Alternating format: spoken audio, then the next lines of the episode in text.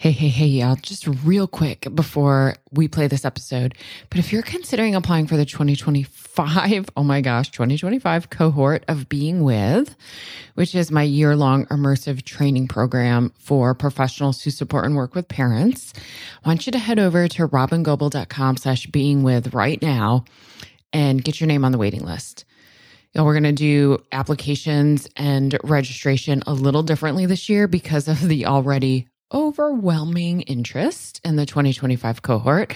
So we're going to open applications up first only to folks on the waiting list. That means in order to be one of our early applicants, we need you to sign up on that waiting list before June 25th.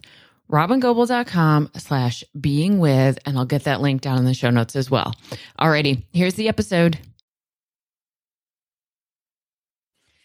Hello, hello. It's super good to be back with you again.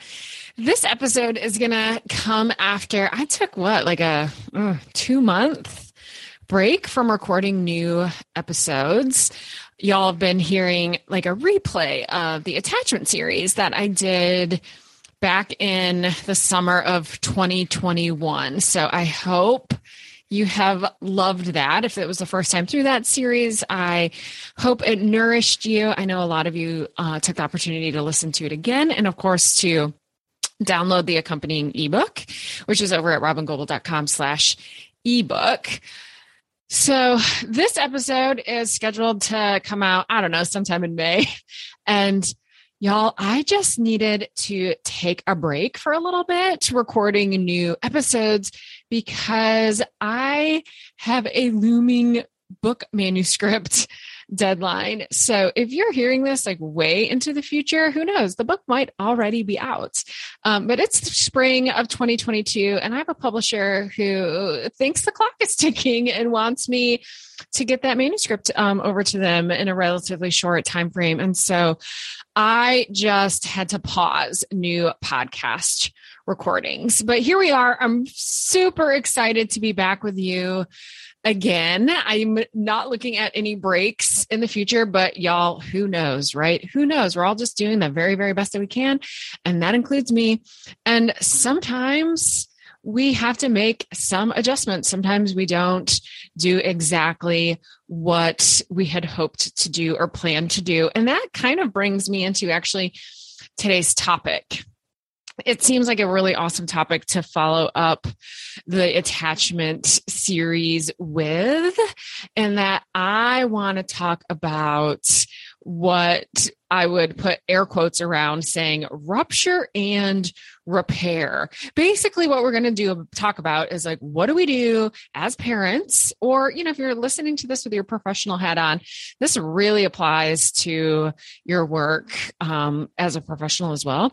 But what do we do when we don't get it right? What do we do when we get it wrong? When we don't parent in the way that feels fully aligned with our values or when we're just like busy being human and we can't meet our kids' needs to be safe, seen, soothed, and secure, right? I talked about that a ton in the attachment series. And again, if you missed the attachment series, you don't even have to go back and listen to all like eight of those episodes. You can just grab the attachment ebook, the Brilliance of Attachment ebook at robyngobbel.com slash ebook. But we talk so much about how attachment is about being safe, seen, soothed, and secure, right? And we can't do that for our kids 100% of the time. It's not possible. And we also talked about in that series, like it wouldn't even be good for them, right? Rupture repair process is super important. And so I know inside that series, we talked a lot about rupture and repair, but it also made me realize like I've never done a solo episode all about what to do when we get it wrong with our kids. Like, what do we do next? And it feels like such an important topic. I wanted to just devote an entire episode only to what do we do after we mess up? Or not even just mess up, but realize like, you know, I'm in the middle of writing a book. So the reality is, is I'm maybe not as available to my family emotionally as that would be, you know, best for them and for us, right? So what do we do in those moments. I tell you what, like the research and attachment specific to this piece, the rupture repair, has been probably some of the most important research for me, both personally and professionally. Um, it is, you know, as a recovering, kind of recovering perfectionist, um, you know, I definitely have this belief inside my body that for the most part is pretty quiet these days, but every now and again still comes alive that tells me in order for me to be okay, I have to get it right 100% of the time. Um, and not only do I have to get it right 100% of the time, but I have to like anticipate getting it right and make sure that I get it almost like extra right. Y'all hear how like not based in reality these thoughts even are, right? So like, how can you get something extra right? That's so fascinating, right? Like, it, I am reached a point in my own work that I can just be super curious about that thought and really lean towards myself with lots of curiosity and compassion. And it is largely because of what I understand now about the rupture repair process and how completely vital it is to rupture and how the strongest relationships have ruptures because all of them do. Like we can't be in relationship with ourselves or with other people without there being ruptures. The strongest relationships ha- have ruptures, of course, but they have repair right? So when I was back in probably undergrad or maybe even like AP psychology back in high school, we learned about the concept of the good enough mother and the psychologist Winnicott's kind of writings about that concept and about again the quote unquote good enough mother uh, to the best that i can tell this is sort of the first place this kind of concept of parents don't have to be perfect really enters into this, you know, psychological and then child development and then parenting literature. And then as my studies progressed, I came across the idea that parents are getting it right, quote unquote, getting it right, whatever that even means, y'all, about 30% of the time, or let's just say a third of the time. And about a third of the time, we're getting it wrong. And about another third of the time, we're fixing what we got wrong. So about a third percent of the time, we're in attunement. And about a third of the percent of the time, we're in rupture. And about a third of the time, we are repairing that rupture. And when I started teaching and speaking and really, really working with parents, that's a statistic I pulled out a ton, right? There's this way that it feels to me like the parents that I've had, you know, the deep, deep fortune of learning about um, I'm sorry, the, the, the parents I've had the opportunity of working with who are learning about being in a space that's more trauma informed or more relational neuroscience informed or more attachment informed or more connection based or whatever you want to call this way of uh, being with our kids. There's a lot of different things we could call it. Um, but when I'm working with parents who are like just really committed to that, as y'all are, because here you are listening to the podcast again, there's this interesting phenomenon that happens is that these parents seem to almost hold themselves to this unrealistically higher standard in parenting once they learn about trauma and attachment and connection and what kids need. That there's almost this unintended byproduct that happens that we, we believe that like once we learn about something like once we learn about the level of attunement our kids need or the connection based parenting or how to provide the co-regulation our, our kids need it's almost like because we've learned about it, now we believe we should do it. and that just obviously doesn't happen. That's why you keep listening, right? If you could learn it and do it, you wouldn't keep coming back to the podcast because you would have been, you would have achieved, right? Perfection by now. That's just simply not how it works.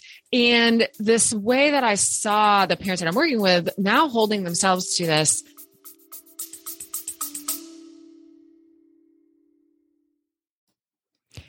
Hey, y'all, I'm interrupting the show super briefly. I want to make sure you've heard about the Families Rising conference. Families Rising was is formerly NACAC. So maybe you've been to the NACAC conference. You don't know that they're now Families Rising. So Families Rising is the formerly NACAC conference. It is one of my absolute most favorite conferences because of the super amazing people who attend. Everyone has this like shared mission for helping our most vulnerable kids and, and improving child welfare practices listening to the voices of those with the lived experience. And I'm so, so, so, so honored to be keynoting this year's conference. And this conference is offered virtually every other year which increases accessibility and people's ability to attend, especially affordably. And it is this year that it's virtual. So you can attend this conference from anywhere. Head to robyngobbel.com slash families rising to get all the details and send me a message if you're planning to attend. All right, back to the episode. Ridiculously high standard right? Like I can't make a mistake as a parent because now that I understand my child's trauma, I understand the impact of the misattunement on my child. And that's devastating. And I can't do that to my child, right? Like that's kind of the inner narrative, the inner dialogue that I get sometimes from the parents that I work with. And there's been this way where I've watched some of the teachings that I do uh, unintentionally almost cause more shame in parents, not less. Right.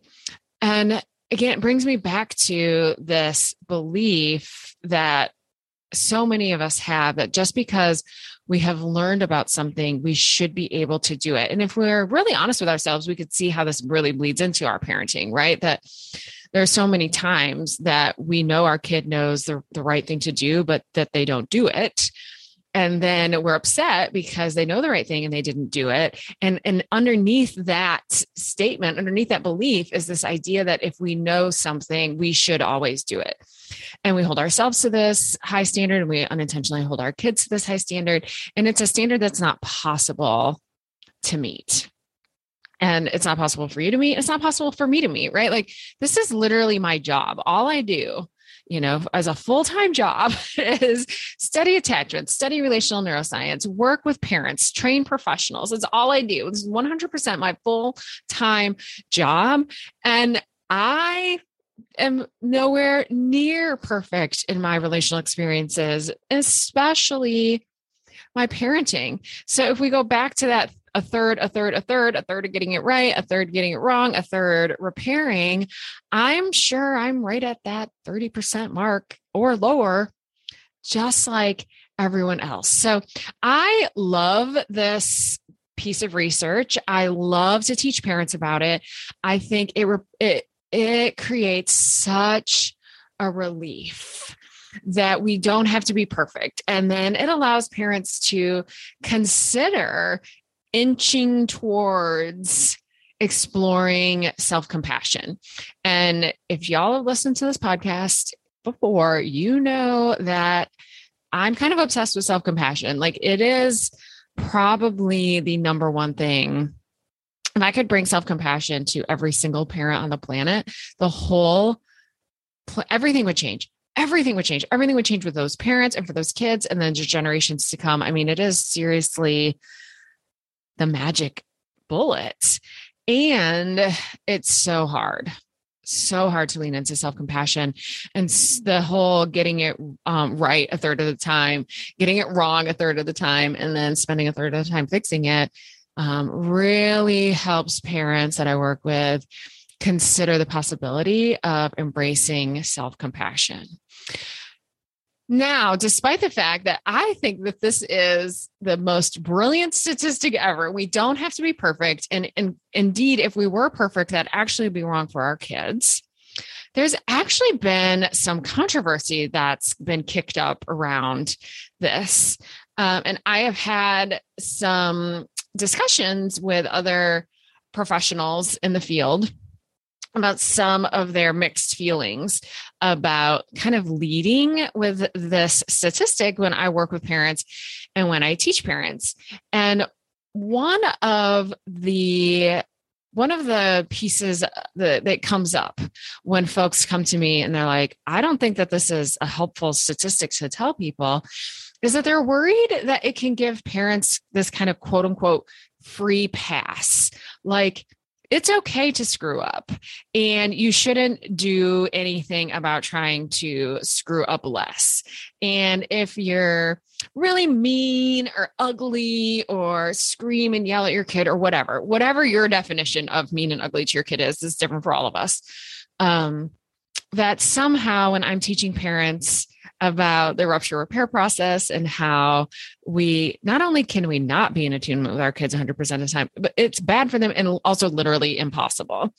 Um, that somehow I'm doing a disservice to the kids by teaching the parents that it's okay, like they just have this free pass. Right.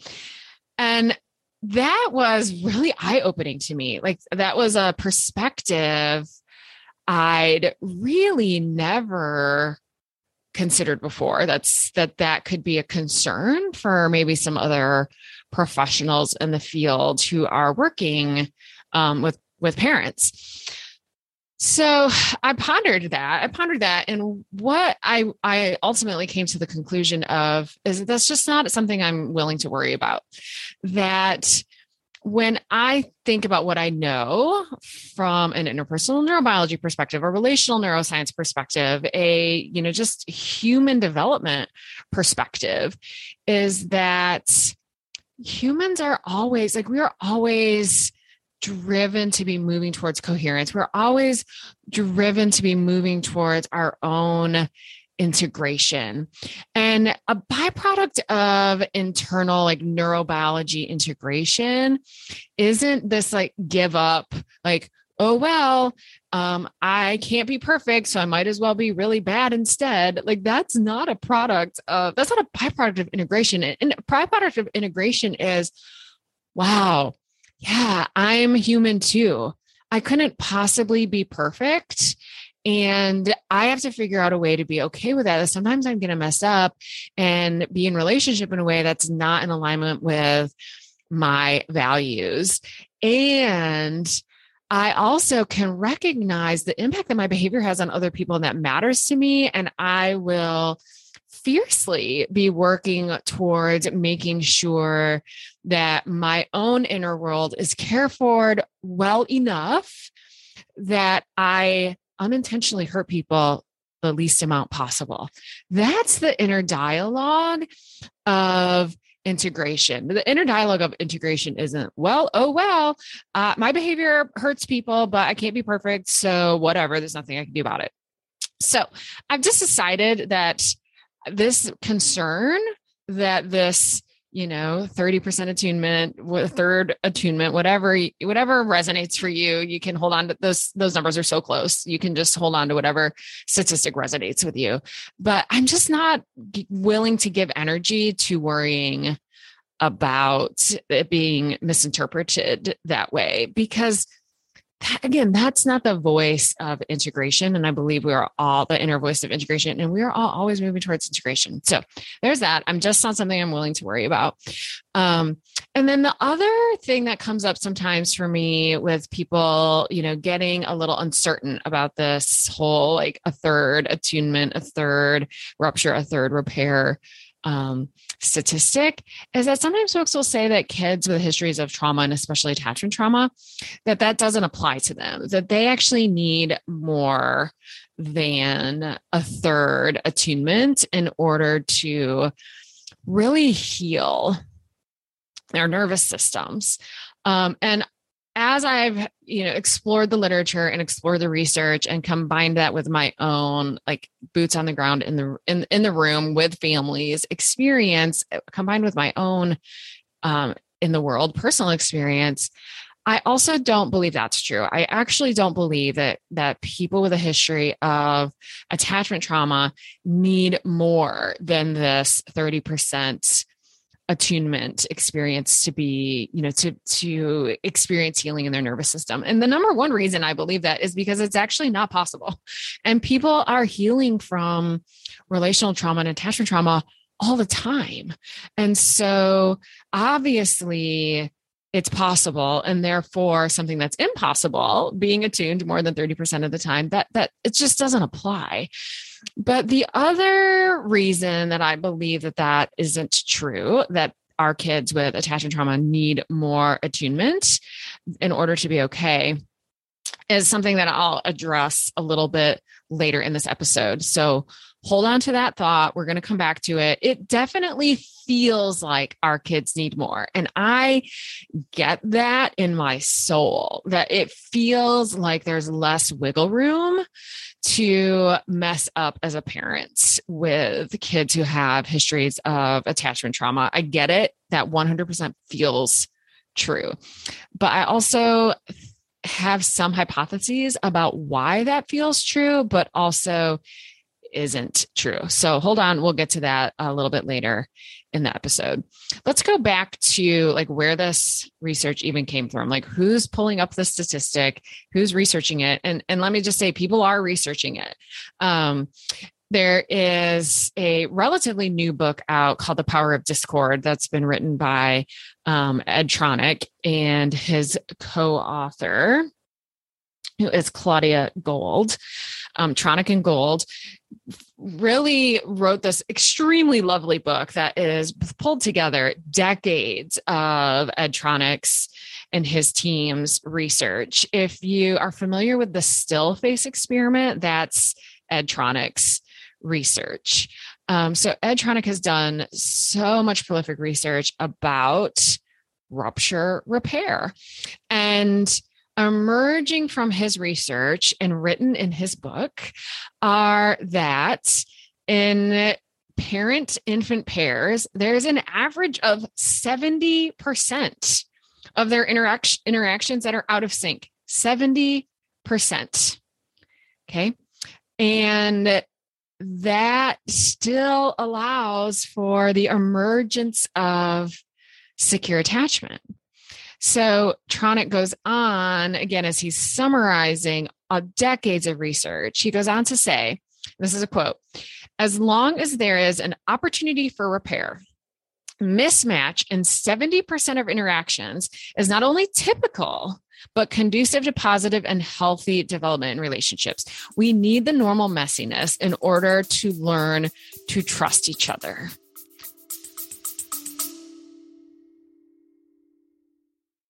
I'm interrupting the show real quick because if you happen to be a new listener, you might find yourself being a little overwhelmed by all this information.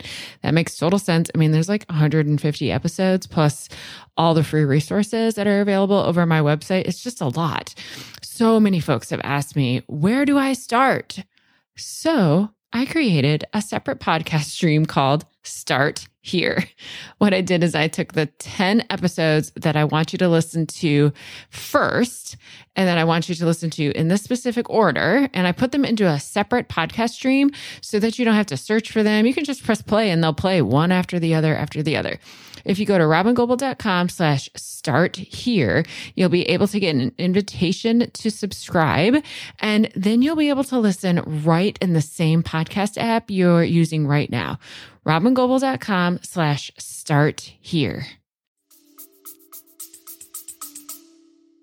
So what he is saying is that how much we're in attunement or in synchrony with our kids isn't really where we make it or break it. That 30% attunement is just because we're human. That is going to be the standard. That's very, very little we could do to increase over 30%. There's a lot we could do if, because of our own history, 30% attunement and presence even that is hard, right? Like some of us have histories of our own trauma and our own insecure streams of attachment that make it really hard to be present and attuned even 30% of the time. That's not shame or criticism. That's just a way that our neurobiology has formed. And there are absolutely things that we can do to be in attunement with our kids more. But the research is showing that like really not much more than 30%. Like that's about as high as we can go. Also, y'all, who's figured like regular people who don't live in laboratories aren't tallying this, right? That we don't like micro moments are full of attunement, rupture, repair, micro moments. And there's no way that like you or I really truly has a good assessment of how often we're in attunement with our kid. For me, the the statistic is really just more about these this idea that we aren't aiming for anywhere close to perfection and that that's okay. But really, what Tronick's research highlights is that the amount of attunement, again, that's not where we're making it or breaking it. What is so crucial and what really is the difference between secure attachment and insecure attachment is the quality of the repair, the quality of the repair. So let's define what that means. What is a repair in relationship? Well, if attunement is about being safe and seen and soothed and secure, then the repair is about what we do after experiences where our kids didn't feel safe, seen, soothed, and secure right? Again, these are inevitable moments. My kid has already probably had experiences of not being safe, seen, soothed, and secure just today because we're human beings just bumbling through life together. That's not really the most important part of the equation. The most important part of the equation is what do we do next? How do we follow that up? How do we notice, oof, we've fallen out of connection. And it's important to me to get back into connection. So let's just kind of break that down a little bit more. Before we can offer a repair as a parent, we have to have noticed that we have fallen out of connection. And the noticing in and of itself is so crucial. Noticing falling out of connection sends a message to our kids that, hey, I see what's happening with you and with us, even when what I see is uncomfortable. That's like attachment and attachment healing gold. I see what's happening, even when what's happening is uncomfortable. And then not only do I see what's happening, I am willing to be vulnerable enough to try to fix it. Because you have to be vulnerable enough to notice something that is uncomfortable. And then you have to be vulnerable to do something about it, right? We could just ignore it. We could just ignore it. And I know a lot of you listening, that is probably how you experienced rupture as a child. A lot of it was just ignored or it caused so much distress in your caregiver that the repair actually was very anxiously driven and a lot more about the caregiver, your caregiver feeling better than it was about you feeling safe, seen, soothed, and secure. So, offering an authentic, attuned, regulated repair is noticing we went off the tracks and being vulnerable enough and brave enough which is sending this such a clear message this relationship is so important to me right? When we're vulnerable enough and brave enough to risk a repair. So what does a repair actually look like? Well it could actually just look like an apology right? I'm sorry that this happened. I'm sorry i did this and it could be an apology that's really owning when we as parents do something wrong.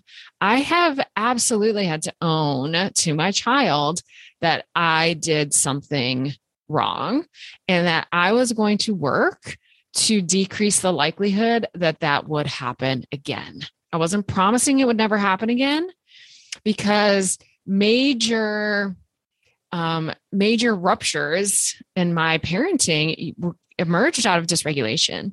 And if it was as simple as um, deciding I wasn't going to do it again, I probably wouldn't have done it in the first place. But I am fiercely committed to working super hard on creating an inner landscape for myself and creating enough self compassion in myself and therefore enough integration in myself that I will be less likely to kind of flip my lid again in the future. Right. So, again, a repair could be an overt, I did something wrong and I'm sorry. Sometimes a repair isn't about owning that you did something wrong, but just about acknowledging that there was indeed a rupture and that you regret it because it's uncomfortable. It's uncomfortable for our kids and it's uncomfortable for us. It's uncomfortable when there's a rupture in a relationship. And I can express regret over that, even if I really don't believe that I did something wrong to cause that rupture. So apologies aren't uh, necessarily saying I did something wrong. You know, sometimes we, right, with sometimes we apologize or we say, I'm sorry. Apology is probably not the right word. We use the words I'm sorry to express regret in our culture, right? Like, I'm sorry your mother died is one thing we might say. Um, I'm sorry that that that happened to you, right? And that doesn't imply that I did it and I'm at fault, but that there's just regret and compassion for this very painful experience, right? And so I think that with our kids, repair can look like that as well. I also think that sometimes repairs are less overt. I mean, I think when we can be very clear and making a very clear, articulate repair, I think that that we should go that route when possible.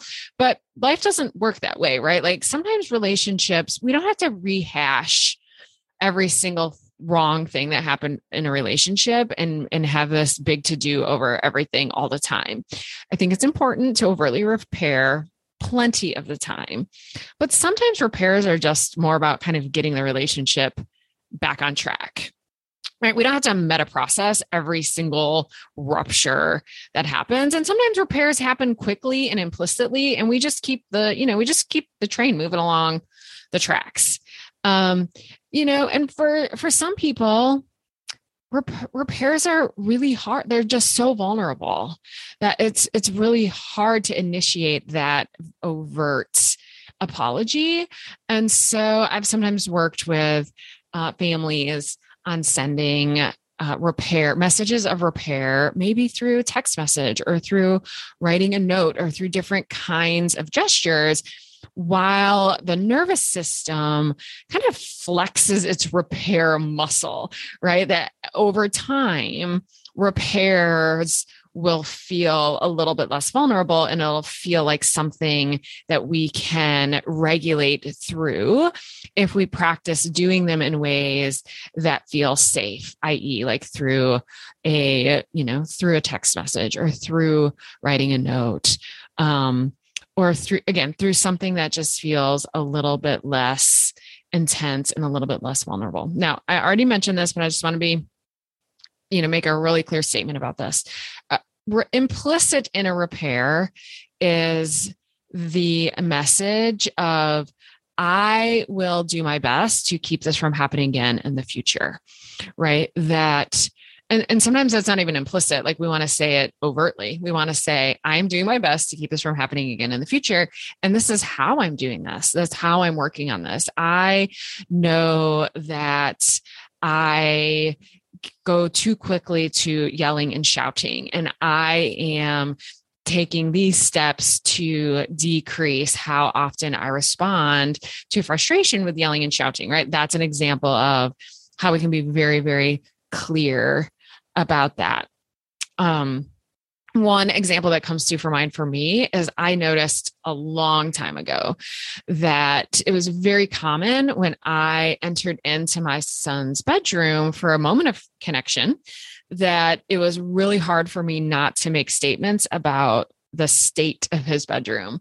I felt really compelled to tell him to pick this up or clean that up or how did this happen? Or I don't understand didn't your room just get cleaned yesterday? Like I it was like this almost compulsion. And I noticed one day that what was happening is that I was kind of coupling together all these moments of just kind of spontaneous connection like me just going in to be with him or sometimes like say goodnight with moments of criticism or moments of um, i'm noticing all the ways that what you're doing isn't good enough for me essentially right?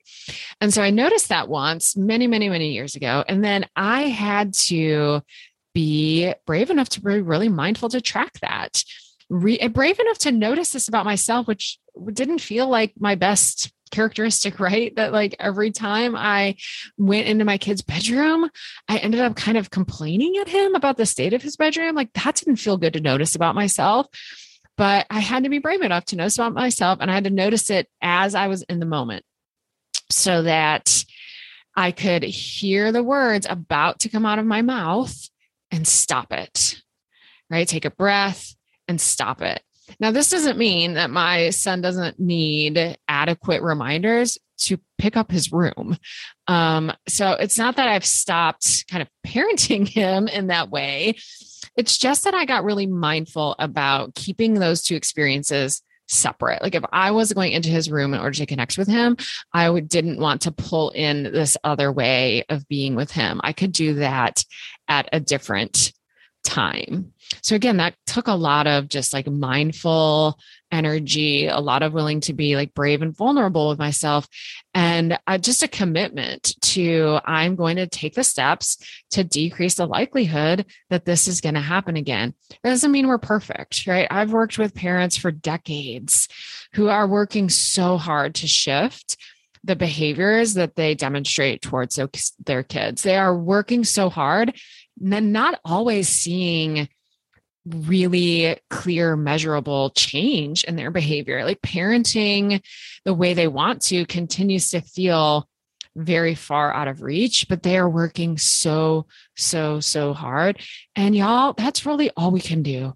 All we can do is make a commitment to ourselves that we're going to work as fiercely as hard as we can to decrease the amount of times and the intensity that we rupture our kids. That's that's all we can do and we just have to do the very best that we can. Now, I said we'll talk a little bit about why it seems like some kids need more than a 30% attunement, again, as if we can even measure this. So we're just kind of talking in metaphor here. Well, why does it seem like our kids need more? Like our kids with attachment trauma histories, or our kids with really vulnerable nervous systems, sensitive nervous systems, or just highly sensitive kids, whatever the reason is that you listen to this podcast, you very likely have a child who feels like, oh, my child needs more. Like I have to toe the line more with this child in order to prevent a rupture. That could be true, like in a slight nuanced kind of a way. But again, I just don't believe it's true in a in a real significant way, mostly because it simply isn't possible, right? I do think that parenting you know dysregulated kids highly sensitive kids kids with very vulnerable nervous systems very sensitized stress response systems whatever you want to say however you want to look at it is is more exhausting for us right it, and so we move towards burnout and exhaustion more and then the repair gets more and more difficult. And I think as we're more burned out and as we're more exhausted, and it kind of feels like we have to toe this line of parenting perfection in order to be okay, that our our minds notice the ruptures more. And that kind of tricks our minds into thinking we have to rupture less. Like we have to be more perfect than the average parent.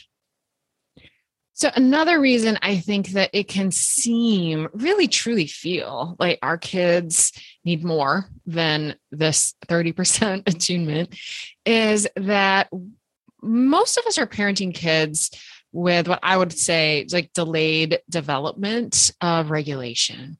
Our kids need more co regulation than their same age peers. That means we're together with them more, right? That we are providing, actively providing more co regulation.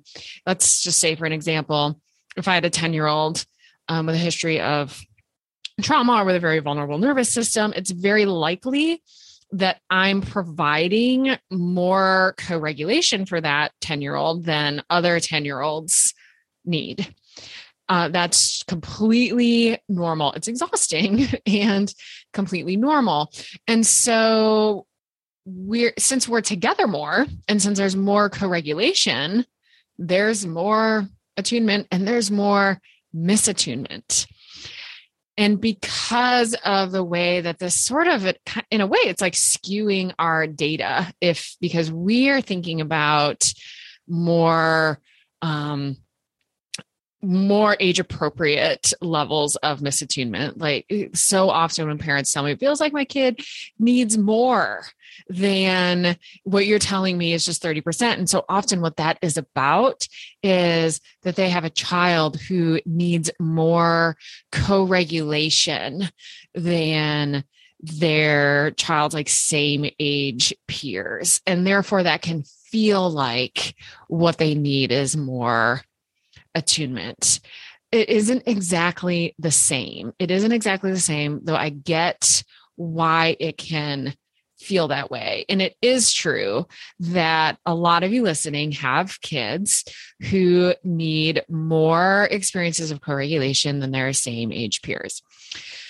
And then the other reason why I think it seems like our kids need even more than, you know, what Tronick is saying about kind of 30% attunement is that their ruptures are happening and and happening sometimes extremely intensely because of our kids' discrepancy and their hope versus their expectation. Now, that's taken directly from that attachment series. So, if you're jumping into the podcast now and you haven't listened to the attachment series, you might want to go back and listen to some of those episodes, or again, just get the ebook because that might be an easier way to get through all that content at robyngobbel.com slash ebook. That's the brilliance of attachment ebook. But basically, what we talked about is because of the way attachment works, because attachment's about developing our kind of implicit mental models about the way we expect relationships to go.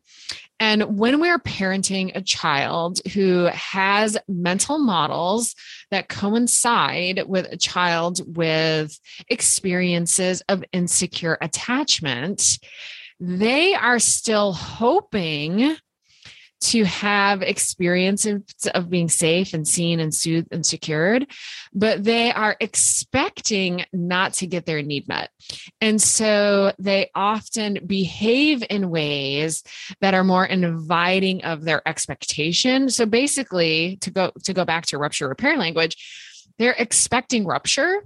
And so they have ways of being in the world and ways of being in relationship that tend to kind of invite those ruptures. Now, to be clear, this is not about blame. Our kids aren't setting us up. It doesn't really work that way. But it is true that the way that expectation works is that expectation invites that expectation to get met.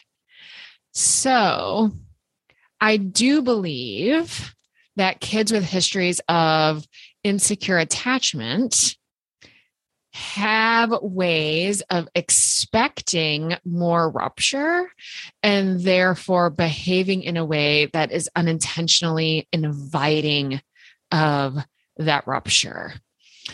Now, before that feels very dismal to you, because it could feel pretty dismal, remember that the rupture isn't even the biggest part of this equation here that we're most concerned with, right? What we are most curious about is how do we do the repair? How do we notice the misattunement? How do we notice falling out of being safe, seen, soothed, and secure and move back towards that repair? And one quick little caveat before I talk a little bit about decreasing ruptures is let's talk about the kinds of ruptures that happen from parenting moments that in the attachment series we called mean weak or gone. That's language taken from the circle of security as they um, they developed this language mean weak or gone to characterize parenting moments or parenting behaviors that can lead to the kind of fear and terror in kids that leads to disorganization and attachment. These are traumatic experiences for kids. Um, and if we're going to talk about ruptures through the lens of being mean, weak, or gone, my first message is one of just so much compassion, right? When parents have completely flipped their lids, gone completely what I'd call like terror, fear and terror level, watchdog or possum brain. And you can go to robyngobbel.com slash watchdog brain or robyngobbel.com slash possum brain to learn about watchdog and possum brains. But when a parent goes to that level of dysregulation, my stance is to stay in a place of compassion, curiosity, and then, of course, boundary, right? That understanding what's driving these behaviors that are scary to our kids is not the same as excusing it, but understanding is, for me, a crucial component of compassion as well as then kind of the next question is like so what do we do about it like how do we help this happen less often. Okay. So when um, parents are having a hard time staying regulated a lot and their nervous system is really flipping into these mean, weak, or gone moments, repair is still crucial, but it's not enough. Meaning, a parent who is regularly taken over by their own inner world and finds himself parenting in a way that could be considered mean, weak, or gone by their kid, that's a parent who absolutely deserves to have their own tending to. That's a parent who needs their own place to work through their own trauma and their own dysregulation in their own nervous system so that they can get the care and compassion that they need that grows their own owl brains and helps them stay more connected to their owl brain and still a very imperfect parent but that the imperfections those ruptures aren't so um, dysregulated or so overpowering of the nervous system that it leads to behavior that's mean, weak, or gone. Okay, so how do we decrease the amount of time the amount of moments that we have ruptures with our kids if if we need to again some of us don't really need to. Some of us are parenting from a nervous system that's mostly um, grounded in secure attachment and integration. And we mess up with our kids all the time. And that's just how it goes. But some of us maybe are listening, and may, or maybe again you kind of heard that you heard the attachment series, and you're feeling like, hmm, I think the ruptures I have in my kids are too intense or they're happening too frequently or you know repair doesn't feel like quite enough to decrease the impact that these ruptures are having on my kid. Um, so what do we do? So the absolute number one way that we can work towards decreasing the intensity or the frequency of, of some of these ruptures is that we are brave enough to do our own inner work and to really get curious in our own inner landscape about what's causing us to flip our lids so abruptly or so um, significantly and see if we can look for patterns. Can we track those triggers? And we have to be so fiercely committed to a practice of self compassion. And I think it's non negotiable to be in community with people who are committed to compassion. So that might be your spouse or your partner or your best friend or your therapist or the group of parents that you have who are also parenting kids with big baffling behaviors. I think this is one of the biggest pieces of magic in the club is that because we all agree to what we call our manifesto, we know each of us is fiercely committed to having this level of compassion for one another while also holding each other to really high standards. Like we are willing to set boundaries and hold each other to those boundaries. And I think that is so crucial for parents who are really looking to parent their kids with a little bit more regulation on board. That we find places where, when we look into the eyes of the people that we're with, we see compassion, understanding, and also a fierce commitment to working on our own inner world so that we can do better, right? So that we can parent with more regulation. Also, think it's really important to look for patterns. You know, do you get dysregulated and you know, kind of merge more energetically with behaviors that more resemble kind of anxious attachment, right? Where there's over almost like a, a, a, merging or an energetic merging with our kids. We're not allowing them the safety to explore in the world and make their own mistakes. Or do we protect ourselves by staying too disconnected? um, from our kids, which could, you know, not giving them enough experiences of being safe, seen, soothed, and curious because we're too disconnected from them, which might resemble more along the lines of the avoidant attachment. And again, you can head back to the attachment series or go to robyngobbel.com slash ebook kind of look at those pieces. You know do do we have a vulnerable nervous system that leads to some moments of mean or weak or gone because of our own histories of vulnerability or our own histories of trauma? And and for those parents listening you know I, I know that professional trauma therapy can be so hard to find and just really want to encourage you that if if trauma therapy isn't an, an option for you that you just know that you are worthy and deserving of getting the level of care that you need in order for your own nervous system to settle just just a bit more so that you can be present with your child in their dysregulation and in yours without getting so flooded that we accidentally end up in these moments that circle of security would label the mean, weak, or gone. Okay, so the summary of today is imperfect parenting actually really is what's perfect. And it has to be perfect because it's inevitable.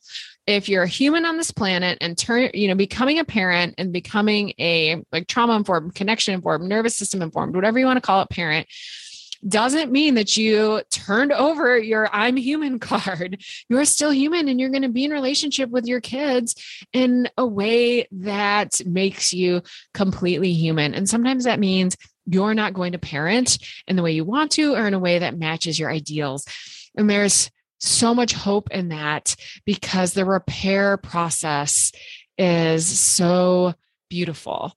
Noticing that we've ruptured, being brave enough to move forward with that repair, that's more attunement the repair is giving our kids the experience of being safe, seen, soothed, and secure. And that's exactly what they need. But y'all know it's also exactly what you need.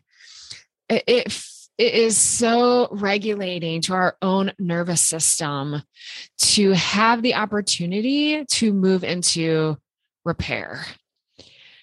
And so repairing when we fall out of connection with one another, or when, again, we parent in a way that doesn't exactly match up with our ideals, repairing is a gift not only to our kids, but it's a gift to ourselves. So I want to invite you throughout this week to re, you know, notice when you've parented in a way that you want to criticize yourself for. And I want to see if you can, I want to invite you to notice those that those critical words coming up in your inner world. And use that just as information, right? Like, oh, I'm noticing how easy it is for me to be harsh and critical with myself here. But when I'm harsh and critical with myself, I actually, it makes it less likely I'm going to move into repair with my child. And if I do move into repair with my child, it makes it more likely that I'm going to make that repair all about me as opposed to all about them. So notice that critical voice that comes up notice it, acknowledge it. Don't shame the critical voice. Notice it. Say, there you are. I hear you. This critical voice lets me know there's a, a moment of pain. And that moment of pain is so worthy of self compassion. And I'm worthy of self compassion. I'm worthy of giving myself self compassion. And also, my child is worthy of having a parent who bathes themselves in self compassion because that self compassion gives my nervous system the strength and the fortitude to risk that repair, to be vulnerable enough to move forward with that repair. And our kids need that repair, y'all. Our kids need that repair to feel safe, seen, soothed, and secure. Okay, this was great. I'm so excited to be back in front of the microphone and recording another episode for you. I feel a little out of practice and it's just been good to even have a little bit maybe of rupture repair with you with my audience. I've been gone for so long and and now i get back in and it's feeling a little bit clunky and and and how did this episode feel to you? And although this was not my intention i'm noticing right now in this exact moment how fascinating that I chose the topic of rupture repair to be the one to, to be the episode that I kind of re explore my podcasting legs with again, because there's probably lots of moments of rupture repair in misattunement. And if I went back and listened to all of this, I'd probably want to edit a bunch of it out, but I'm not going to. I'm just going to let it be. I'm just going to let be how I showed up to be in relationship with you today and allow what happens next to happen next. And if there are moments that need a repair, I will move into repair with those moments. Okay, so I talked a ton about that attachment ebook, robyngobbel.com slash ebook. I mentioned the club, robyngobbel.com slash the club, which is this amazing community of, of mostly parents, but also some professionals where I tell you what, y'all, we fiercely practice this. We fiercely practice rupture repair with ourselves and with our kids and we do it in a way that's so safe and so overflowing with compassion so that's robyngobbel.com slash the club. And what also could be helpful for you especially if you're new to this journey and you haven't grabbed it yet is to get my my masterclass. And i have a new ebook that i have made with that masterclass which is all about what behavior really is. So you can get that at robyngobbel.com slash masterclass the what behavior really is masterclass. And that masterclass with new accompanying ebook might even help you with feeling safe to have compassion and move into the repair experience with your kid. Because even though the masterclass is about understanding your kids behaviors it's definitely going to help you understand your own behavior too and I'm a huge believer, of course, that the more we understand behavior, the more compassion can emerge. And that can be true for us as well. So that masterclass, the what behavior really is masterclass, robyngobbel.com slash masterclass, all of this will go down in the show notes. You've probably noticed I'm experimenting with being a little less scripted. So we'll see how that goes. We will see how that goes and we will embrace the rupture repair process if needed. I can't wait to do this again and be back with you again next week on the podcast.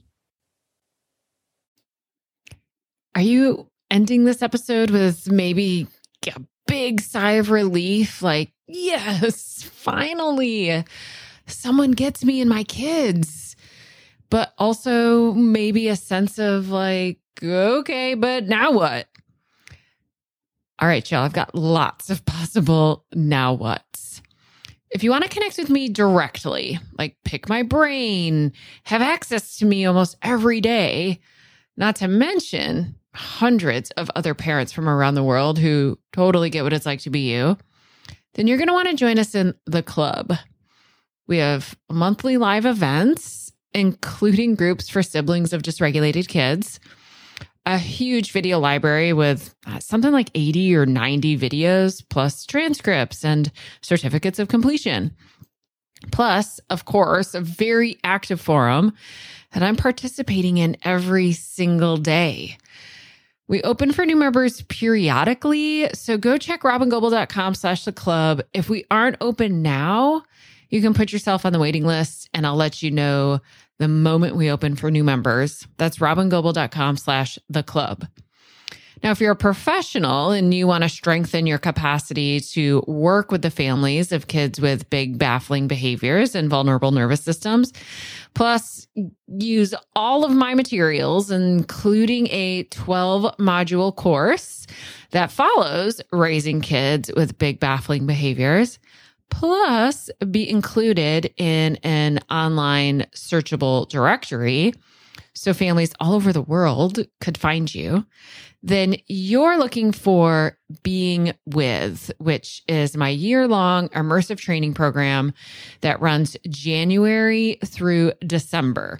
So you'll want to go to robyngobbel.com slash being with, read all about it. And if you're interested, put yourself on that waiting list too.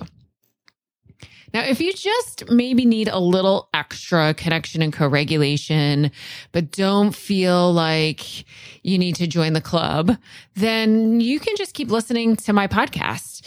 Or you could go subscribe to my Start Here podcast, and that'll give you 10 episodes in order that will take you through cultivating a great foundation of parenting with regulation, connection, and felt safety. That's at robyngobbel.com slash start here. You have to go there. You can't just find it in your podcast app. Or you could get yourself a copy of Raising Kids with Big Baffling Behaviors, paper book, audiobook, ebook. You can get that anywhere books are sold. Or you could just head to my website download one of my very many free resources.